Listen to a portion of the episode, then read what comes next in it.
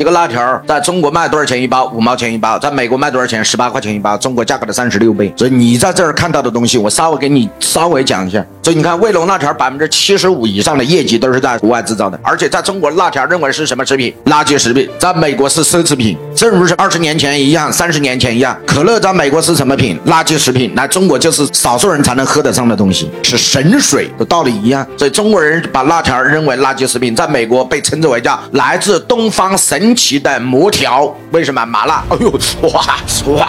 再往下随便给大家看几个，你看酱油在中国淘宝卖十七块，在美国卖六十一块，价格是中国的三点五倍。所以你看一个什么？告诉我，手机支架在中国淘宝上卖十三块八义乌的，结果在什么美国亚马逊卖一百一十八块，同样在亚马逊也要卖三十八块，就同样的产品价格在不同的时间、不同的空间，价格完全不一样。来给大家看一个老干妈的，对吧？你看老干妈在上海、北京九块，上海八块，广州八块，在伦敦卖五十，纽约卖三十五。同同样的产品在不同的空间，价格利润完全什么？告诉我不一样。再来看一下俄罗斯的，对吧？为什么中国最近有那么多商人都做俄罗斯的生意？你来看一下，同样的电视，对吧？在中国五十五寸卖两千一，在俄罗斯就卖三千块。有大家也知道高百分之五十啊，这这就是不同的空间，价格产品价都不一样。你看，这是俄罗斯目前最疯狂的火锅，就是我们中国海底捞的打包火锅。所以在中国卖三十三块钱，在俄罗斯卖多少钱？八十八块，是中国的接近两倍、三倍的价格。所以包括方便面，在中国才四块钱一桶，在俄罗斯卖十五块。块钱一桶，所以这是我大家分享的。你所以你要多走出去看看，以中国人目前的商业知识，在任何地方都能混成百万千万富翁。就是你该死，偏偏你不离开家乡，